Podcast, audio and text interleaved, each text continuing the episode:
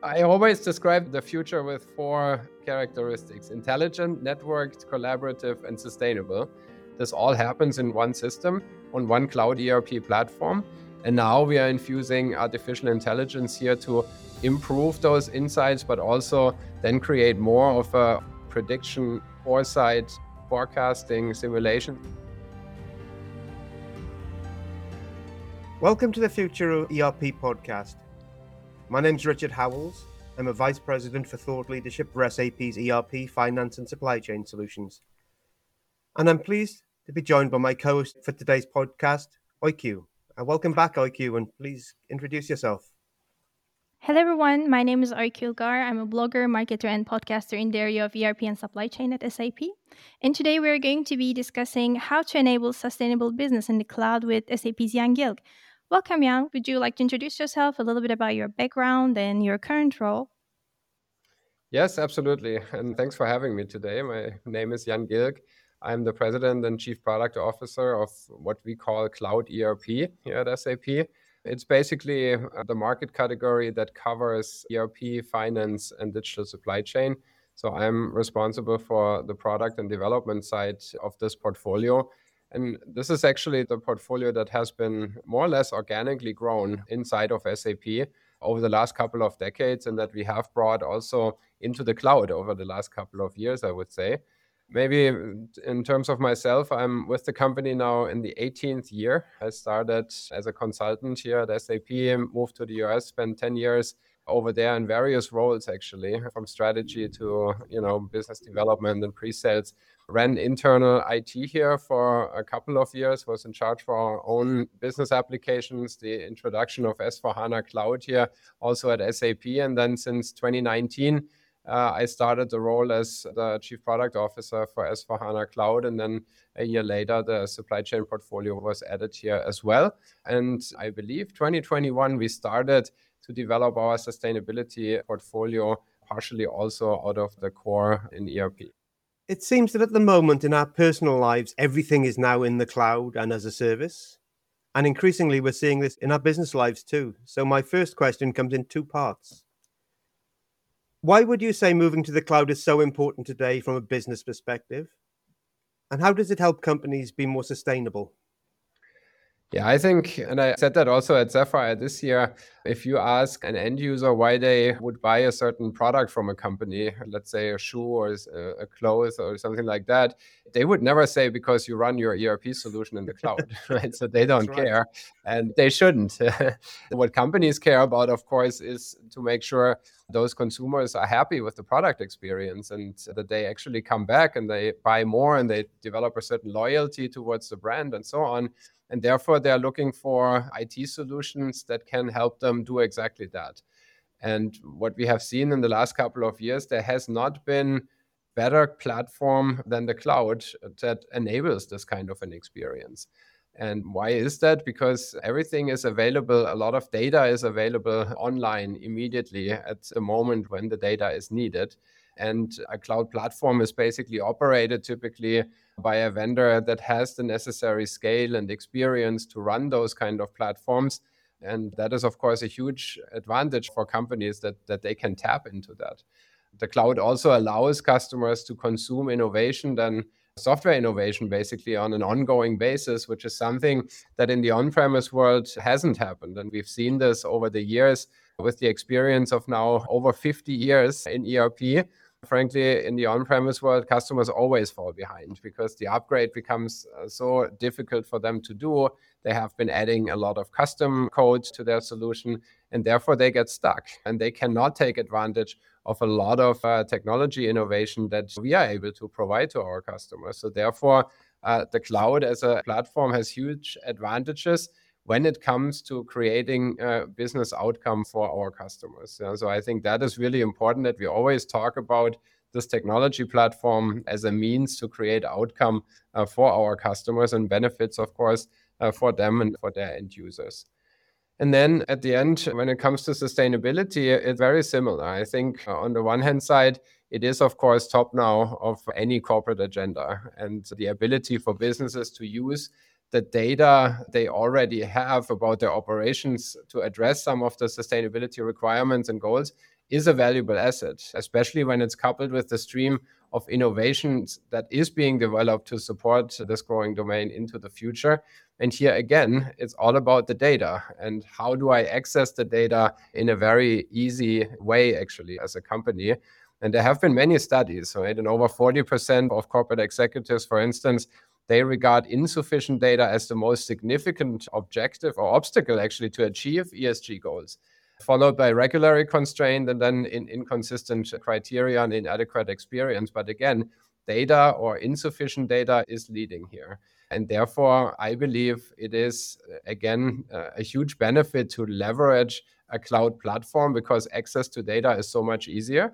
And if the operational systems run in the cloud as well, the most valuable data, which is running through ERP and supply chain solutions, is right there and can be combined then with all kinds of external data that companies need to tap into then to also report on ESG. That's why I believe also here the cloud will make a huge difference to our customers on their way to become a sustainable enterprise. You're right. I mean, the ESG regulations, there's over 600 now, and there's going to be more. And if you can't keep up with the latest regulations in your business system, you can't keep up with the law. And if you've got a, an on premise solution where you can't upgrade and take advantage of these capabilities, it'll become a major problem. So you gave a great example of why cloud and sustainability come together. Yeah, and maybe just to add on that, you talked about the law and you talk about compliance, and, and that is something SAP always stood for. And I would say the success that we have seen in the ERP space has been by and large our ab- ability to offer kind of a financial system of truth uh, in any country with a global uh, footprint, and we keep it up to date with a lot of work for our customers in the on-premise world. To your point, and we do this automatically actually in the cloud, and we look at sustainability in the same way.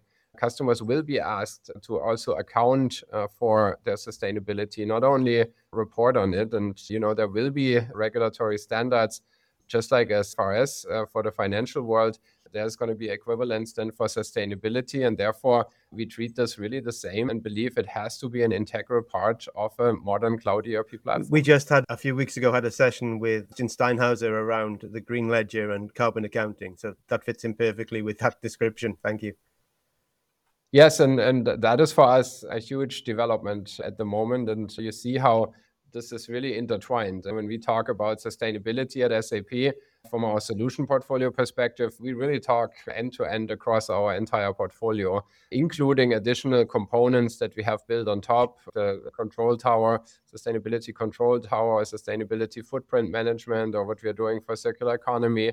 But at the core, there will be again a system of truth, and that is the ERP solution, the cloud ERP solution, where we will capture then actually uh, uh, in a ledger sustainability documents, right? And when you think about the value proposition of ERP in the first place, it was always to combine the value flow with the material flow. And every movement of material is creating an equivalent on the financial side the same thing is true when you think about sustainability. You know, every material movement, every whether it's through production or through logistics, is creating also a carbon footprint. It is using up natural resources, and all this will be captured in the ERP solution, and then eventually will be posted into a ledger, and it will be accounted for, so that companies cannot basically get away with any sort of greenwashing or anything like that, because this is actually something that is auditable at the end of the day, just like a balance sheet or a P&L. And therefore, the green ledger is really a central development for us and innovation that is very, very closely tied to the world of ERP. And how does Cloud ERP help businesses to focus on reliability, having the right products at the right place at the right time, and creating more sustainable supply chains?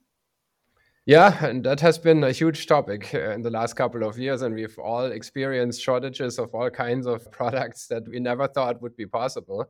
One example I was in the UK a couple of weeks ago and they ordered a, BLT, which is bacon, lettuce, tomato sandwich. And they said they couldn't give it to me because they ran out of tomatoes. And you thought, how is that even possible? But you think about what could be the reasons behind that. It's actually a complex supply chain. And sometimes we underestimate how complex supply chains even are for very simple products, right? So if you think about something like tomatoes, obviously the climate change is impacting crops quite significantly. Then we are seeing, you know, soaring energy prices, which causes UK greenhouses to shut down during the winter, for instance. We see shortage of labor, which translates then to no truck uh, drivers being able to deliver the goods. And then, of course, geopolitical reasons that restrict movements of goods and divert them to other countries. Uh, those are all macro political or economic trends that we see now, that we saw the last couple of years, and that have a significant impact on businesses. And therefore, the question is how can we use now technology to address them? And uh, Cloud ERP is, uh, in my opinion, the technical foundation for executing any sort of operations to process data and to drive resilience into the supply chains and because it does offer you know things like extending sourcing capabilities to support commerce or re-commerce which is a big trend now to help organizations respond really more quickly to the supply chain and to those kind of impacts that i described before um, we also see the whole topic of business networks. Uh, we connect our ERP solution into our business network in order to create more visibility to our customers into multiple tiers of the supplier network. Yes? Because the earlier they can see and sense certain disruptions, the earlier and better they can react. And in, in our integrated business planning solution, you can model an entire supply network basically as a digital twin, if you will. And then you can actually connect it into the business network. And again, you have access to all this data there and you can sense disrupt much earlier in the process. And on top of that, what we have seen now with some industry specific networks that we are, have released, for instance, in the automotive space, if companies start willingly to share data, you can create ginormous competitive advantages. And specifically in the automotive industry, probably nobody would have thought that different OEMs and their tier one suppliers would be willing even to share data because they typically afraid to lose a competitive advantage. But they did see that if they do so, actually the benefits that they can all harvest are much, much bigger than what they would lose. And therefore, we see tremendous traction on an automotive network, which we call Catena X, where uh, use cases are then possible, like managing the quality of parts and cars at large, you know, realizing much earlier in the supply chain that something is broken and then you can trace it back to a specific pallet maybe you know a handling unit and not necessarily you have to recall then hundred thousands of cars. And the same is true obviously then for other topics in the supply chain. And on top of all that, we have very, very powerful possibilities to report on and provide analytics actually, and not only looking in the rear mirror, but also then leveraging intelligent technologies to really sense things that are happening, predict certain supply spikes or shortages of supply, and the same on the demand side. And we have been using artificial intelligence, especially in our supply chain planning solutions, already for years and I believe now with generative AI, we will see another boost actually on those kind of technologies. And again, only in the cloud this will be possible because there you have all this data coming from different sources, coming from different companies, coming from suppliers across multiple tiers. And that's why I believe ERP specifically in cloud ERP is suited very, very well to bring resilience to the supply chain, but also de risk a lot of the supply chain. You gave a great example there. First of all, I have to comment. I could tell that you lived in the US for 10 years because you mentioned a BLT and tomato, not tomato. But uh, the business network and visibility is key because we talk about scope one and scope two and scope three emissions, and scope three emissions really are in your network. It's your suppliers having visibility multiple tiers down that supply chain, and you need that visibility. The German Due Diligence Act is all about visibility into your network and to your suppliers and your suppliers' suppliers. And, I, and you're right. I think the only place you can get all of that information together is in the cloud. Yeah, and you mentioned scope three, and that's the most difficult one. And where most of the emissions are in most supply chains. Where most of the emissions are, exactly. And it's pretty much today mostly up to the companies on how they report on it. And there's a lot of trust and not a lot of science in it today. And I believe the more you digitize this and the more you trace it then basically back and you start working with actuals and not only with averages as many companies do today then you actually get much closer to a real truth yeah and this is then again going back to the example earlier with the green ledger what we want to store there you know, truly the actuals that have been produced, so to speak, but along the entire supply network. Jan, what advice would you give to a business embarking on its sustainability endeavor? What are the most important first steps? yeah, so I, I, believe, first of all, it's really important uh, to start now. yes, do something. yeah, I mean, we see on a macro political level, obviously, as a planet, we are way behind already. And I believe this will not be something that the government or regulation can solve for us. The private business has to actually step in and has to step up as well and really contribute significantly to bring you know the greenhouse gas emissions down. So therefore it is absolutely critical to get started.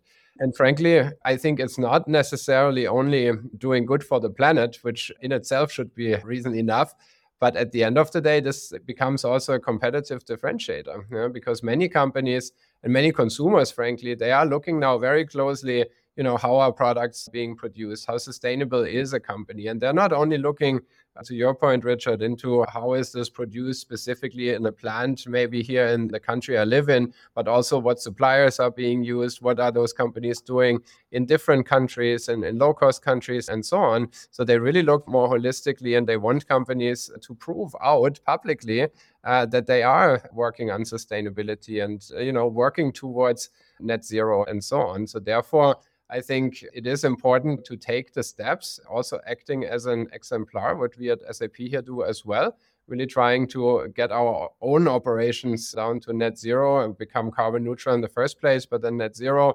And yeah, this can be an intimidating at the very beginning, but I think it's something that just, you know, needs to get started and then you learn on the way. And the good thing is nobody has a definite answer this is a field that is really evolving. And you start typically with simple reporting on the scope one. I think uh, pretty much everybody has a good handle on it. And then the question really is what's the strategy to look into scope two, into scope three? Can that be a competitive advantage for you as a company? And frankly, even if you look into investors, uh, into the capital markets, they look at companies and they value companies also based on their sustainability profile. So that again is something that puts this whole topic on the agenda of the CEO, frankly. And therefore, this is something that should be in the interest of the entire company to drive something as a holistic program and not necessarily only as you know a work stream somewhere where you create a chief sustainability office and then you try to start reporting on your carbon footprint i think the most successful companies i have seen and obviously, we are working with a lot of the large corporations, especially in industries that are producing a lot of greenhouse gas. They really make this an integral part of their board agenda, driven by the executive board, by the CEO themselves. And that is usually how you can also put yourself on the path to success, I would say. Again, there is no silver bullet. I think there's learning for everybody in there. But I also believe that technology can help significantly on this journey you made several very important points, but the one I wanted to jump on is the competitive differentiator because, and you mentioned large companies, but also small companies, a few tiers down the supply chain can differentiate themselves by sharing that information up the supply chain to their customers who may be the brand owners, for example, because it can become a competitive differentiator for all types of companies. Yes, no, I agree. And we do also offer a component that allows data sharing then with between a company and their suppliers. And again, it really comes down to how accurate is this data yeah and can those suppliers also produce the actuals and you know have a high confidence level that th- those are the actuals that they then share and to your point that certainly helps then also in rfp situations we see this more and more companies that are issuing RFPs for certain goods into a network, for instance. And we see that on Ariba, for example, where you have sourcing abilities and companies, they post tenders on the network. They always look for those sustainability characteristics as well. And yes, this can be a reason why you win then business actually from a large company. So I absolutely agree. So let's switch gears a little bit. And you mentioned technology in your last few statements. And let's talk about some of the technologies that can make all of this possible. AI, as you've already mentioned, is a hot topic at the moment. It seems that every time I turn on the news, there's a segment about both the good and the bad of AI and the risks also or fears against the unknown of AI. We've just talked about some of the big challenges faced today, whether it be rising inflation or labor shortages or disrupted supply chains, volatility, and of course the rising challenge of sustainability. So, what do you believe AI can do to help alleviate some of these challenges? Yeah, I believe AI, it's a similar discussion to cloud. I think nobody asks for AI, but everybody wants intelligent processes and wants to have insights. And therefore, obviously, for a technology company, an application company like SAP, the question is how can we leverage also that technology on top of cloud to create business outcomes? And we have decided as a company to really put artificial intelligence into the context of business and industry processes. We believe that is our core competency. You know, over decades, we have basically shaped best practices and gathered best practices based on the thousands and ten thousands of system implementations we see with our customers from very large enterprise all the way down to small and medium sized enterprises. And so basically, here, we want to automate business processes on the one hand side. On the other side, provide insights in the context of those processes. And the core value proposition of S/4HANA in the first place was really to combine the analytical world with the transactional world and not having to move data out again into a separate system, build additional models on top in order to get some operational insights. This all happens in one system on one cloud ERP platform. And now we are infusing artificial intelligence here to improve those insights, but also then create more of a prediction, foresight, forecasting simulations. I mentioned some of those examples specifically when it comes to demand supply match, forecasting, and so on. So we see many use cases, for instance, how artificial intelligence can assist finance teams in controlling cost and reducing risk by identifying, responding to changes in, in customer sentiments, or for sales teams that could benefit from the automation of sales order functions and streamlining order processing by eliminating manual data entry, which we still see a lot actually, even though you wouldn't believe that. And there's also opportunity to leverage AI in the procurement space and to uh, navigate market dynamics, engage with suppliers, enforce compliance. So there's plenty of use cases in the process worlds that we capture with Cloud ERP. And this is how we want to build in artificial intelligence. What's interesting, I believe, on top of that and above and beyond, there's areas of interest. So, first of all, for us internally, of course, when it comes to developing software, how can we improve our own tooling for code generation, test code generation, and so on, uh, test script generation to improve the quality also of our software? You know, really bring it down to, to zero, so to speak, zero regressions. Very, very important in the SaaS world specifically, where every quality issue is, is experienced immediately by many customers but also we are looking into um, how can we bring down implementation time of our software? Because at the end of the day to implement a system you basically answer business questions right? And how can we translate that then into system configuration and automate that process as much as possible or tasks like like data migration, which is specifically relevant to some of our customers that are still sitting on older versions of our ERP solution. How can we help them actually transition into the cloud ERP world much much quicker? So you see, even above and beyond putting specific business use cases into the software itself. We are also looking left and right on uh, topics like data migration and so on.